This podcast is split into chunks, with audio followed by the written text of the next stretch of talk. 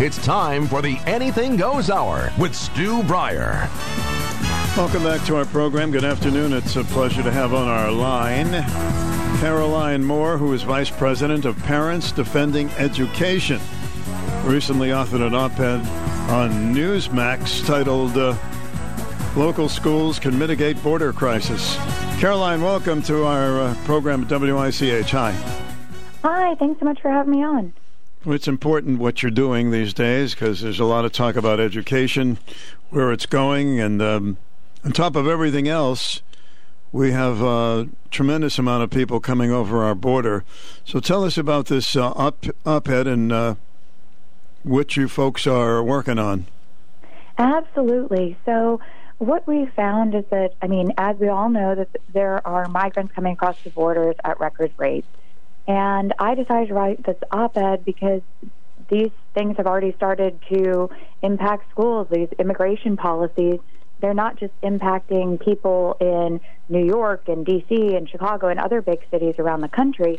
They're actually um, sending migrants all over, dispersing them across the country to small districts, to large districts.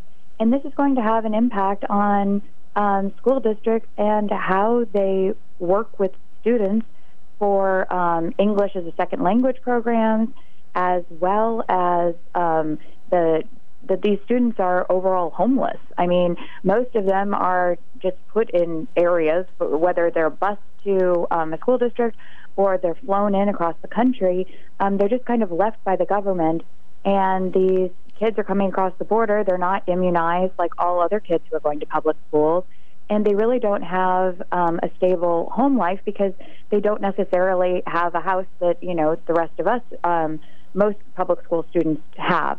Um, and so I think that you know this is starting to bubble up and be an issue in larger cities, but I think we need to start considering the impacts it's going to have on smaller districts across the country and how it's going to impact you know the teacher crisis as well as kids already aren't hitting their um, their standardized test scores.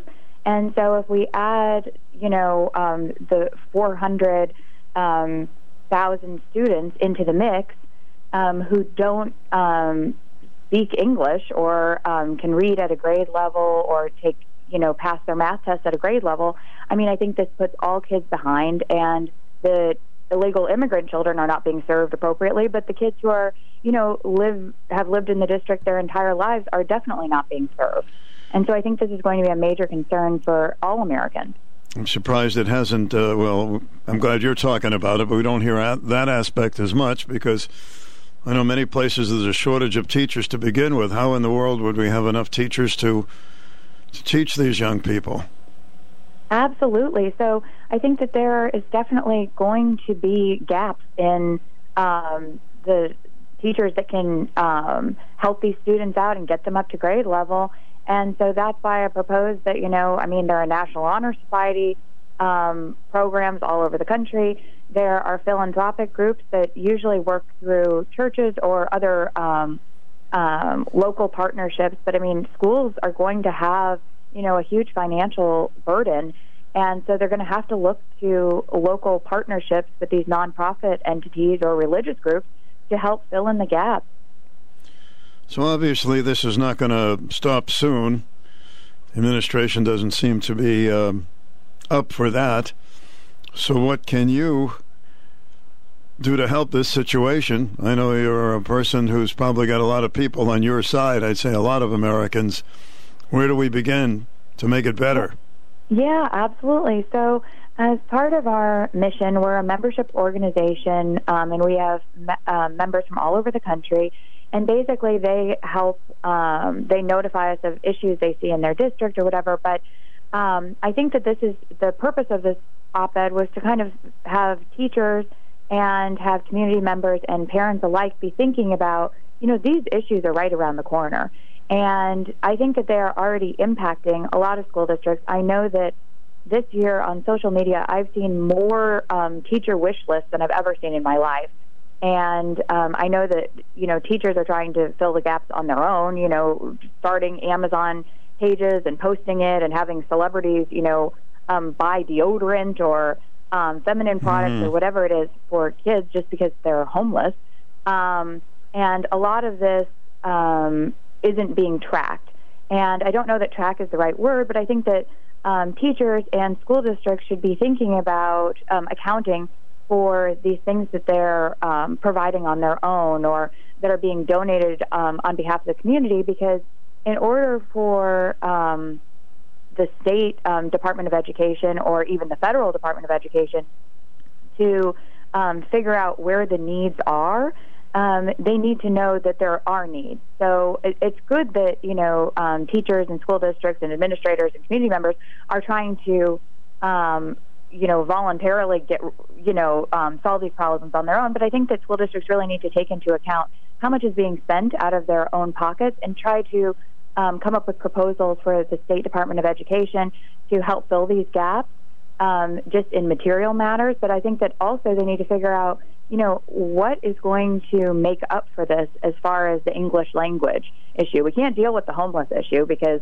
I mean, we have tons of Americans out of work and um, they're homeless all over the country. And then we also have um, the added problem of the illegal immigrants who are homeless. And so um, the Department of Education, they have they account for you know 840,000 um, migrant immigrant kids across the country, and they have funding for homeless children. And I think that you know, um, in order for the Department of Education to really start filling these gaps, they need to figure out where the gaps are. And I don't think anybody is accounting for where these illegal immigrants are being placed. And so that's the first step: is to figure out where they're being placed, how much money is being spent out of pocket, and then that way um, school districts and state department of education departments of education can try to um, propose what they actually need. Well, um, I would think that some teachers are just going to throw up their hands and say, "I don't need this." I mean, you're looking for bilingual because these people are coming from all over the world now. It's not just one center place. Absolutely, it's not just Spanish um, speaking um, students that we have. We have um, students that are speaking all different languages because they're coming, yes, they're coming mostly from the southern border, but they're coming from all different countries. And so this is going to be a huge problem that we definitely need to start thinking about now. So you're obviously a vice president of the Parents Defending Education. You obviously connect with some politicians. What kind of reaction are you getting from them as if they don't know this?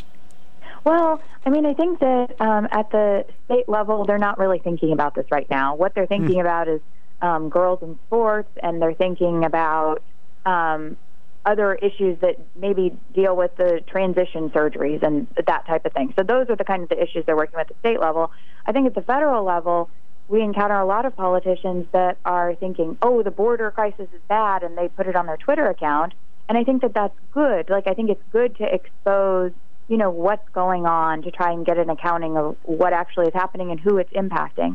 But I think there actually need to be um, positive steps to pass legislation that requires um, accounting of fiscal concerns um, for districts. And I think that politicians really need to figure out what's going on in their area. They need to, instead of being in D.C. and sounding the alarm, I think that that's fine, but I think that they need to spend the time over the holiday to be meeting with mm-hmm. parents and community members who are you know, maybe have these issues but don't know who they're supposed to raise it to. Maybe they're talking to their child's um, teacher but don't really know how to get action, um, how to, you know, make action from their frustration. And so that's why we're here. So we definitely encourage parents to reach out to us and let us know, you know, what's happening in their district, what they're um, seeing, if there are lots of um, illegal immigrant children coming in, um, if there's a huge homeless issue, and then we really try to expose um, what's going on either through you know news outlets like talking to you or um, op-eds um, but we also try to pass model legislation at the um, state and federal level so that um, we can try to mitigate these problems at home and make sure that all students are getting the best education that they can, especially the ones who are in um, public schools, because you know a lot of those, um, a lot of people look to school choice, and I think that that's great, but and I think that we see that the um, public schools are really failing across this country. Mm-hmm. And anything that we can do to get them up to speed and get them the resources that they need that will actually be used positively um, to be helping all students and get them up to snuff, I think that that's very important, and that's what we aim to do. Even before the uh, the load of illegal immigrants coming into the country, uh, which is at the worst point ever, academically, uh, it appears in our country that we're down anyway uh, because of some of the wasted time with this over the top political correctness. I'm sure before this got really drastic, and it's been that way for a year, that you folks and parents talk about that a lot. Oh, absolutely. I mean, our organization was founded by parents who, during COVID, um, who were looking over their kids' assignments and thinking, gosh, why are there, these teachers so preoccupied with mental health? And, you know, really, it's not the teachers.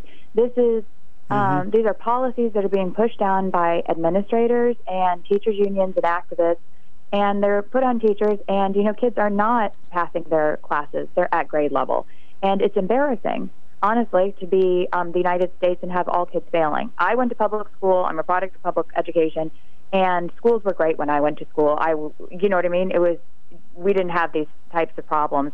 But I think that these issues, yeah, like you said, they've been going on for you know several years. But it wasn't until COVID happened and kids were at home where parents are like, "What the heck is going on? Mm-hmm. Why are you mm-hmm. spending you know so many hours on these political things, and why do you have opinions about politics but you can't add? So um, I think that these are huge problems, and really that's what we aim to um, expose across the country. And we do this through public records requests, and then we also have an anonymous um, tip email address that um, parents submit tips to every day. We get about um, upwards of 200 tips a week. And so, based on those tips, we file freedom of information requests so that parents' names aren't tied to it. And if issues are, um, if they are, you know, based on, you know, lesson plans and that type of thing, we expose what's going on in the district so parents are aware and they have the tools they need to go to school district um, meetings and expose, hey, this is what my kid is learning and they can't read. So, you know, kind of expose it and um, the parents then have the tools to do that. But then we also file um, Office of Civil Rights complaints, and that's a lot of what I do. Um, if thing, if schools have these affinity groups for teachers alike as well as students um, that discriminate children based on the color of their skin or their religion or um, their sex. I mean, these are huge problems. Every kid in this country should be exposed to the same learning opportunities. Every child should be able absolutely, to go to a STEM absolutely, class. yeah. Yeah, and yeah. so um, we file that, and you know, some people say, you know, this information, who cares? Why file these? Um, but actually, it's very important for the Department of Education to be aware of discrimination, whether or not they file, um, do full-on investigations of the district. With most of ours, they do. Um, but even if they don't, when um, there is another administration that wants to take education seriously, you know, if there's a conservative person elected in the next um, presidential election, we've created a paper trail so that the new Department of Education um, politicals can come in and they see these are where um, school districts are especially failing. They're discriminating against children. They have these terrible lesson plans, and they will have marching orders once they come in. And um, I really think that that's that's what we think is very important: is giving people the information they need um, to you know make changes. I wish there were many more of you. Uh, how can people get involved with your uh, Parents Defending Education? Absolutely. Um, our website is defendinged.org, all one word, defendinged.org.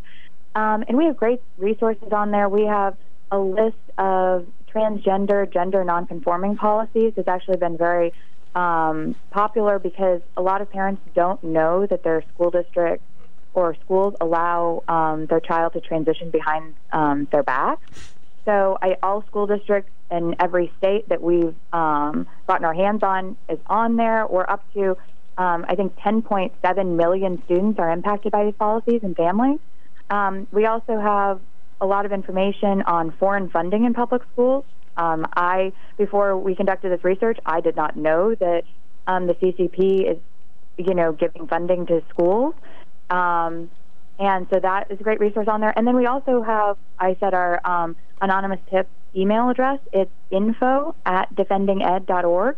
And parents, community members, anyone who's concerned can just shoot us a tip or say, hey, give me a call. I'm concerned about this and I don't know what to do. We have a whole team who files open records requests. We don't want parents, you know, we want their kids to have you know, friends at um, recess or, you know, have someone to sit with on the bus. So we're happy to file that and don't want parents to have to be tied to any of that. That's what we're here for. Um, and every, anything that we can do, feel free to shoot us a note, and we're happy to um, talk to parents, talk them through what's going on, and um, let them know what's actually happening in their backyard. Well, it sounds like something that's very rare these days, and that's good old fashioned common sense. So I do appreciate all that you do. DefendingEd.org is a good place to start. Definitely. Caroline, thank you very much, and good luck with your endeavor. And um, I hope it just keeps getting bigger. Thank you so much. Thanks for having me. Have a good one. Happy New Year. Thanks, Caroline. You too.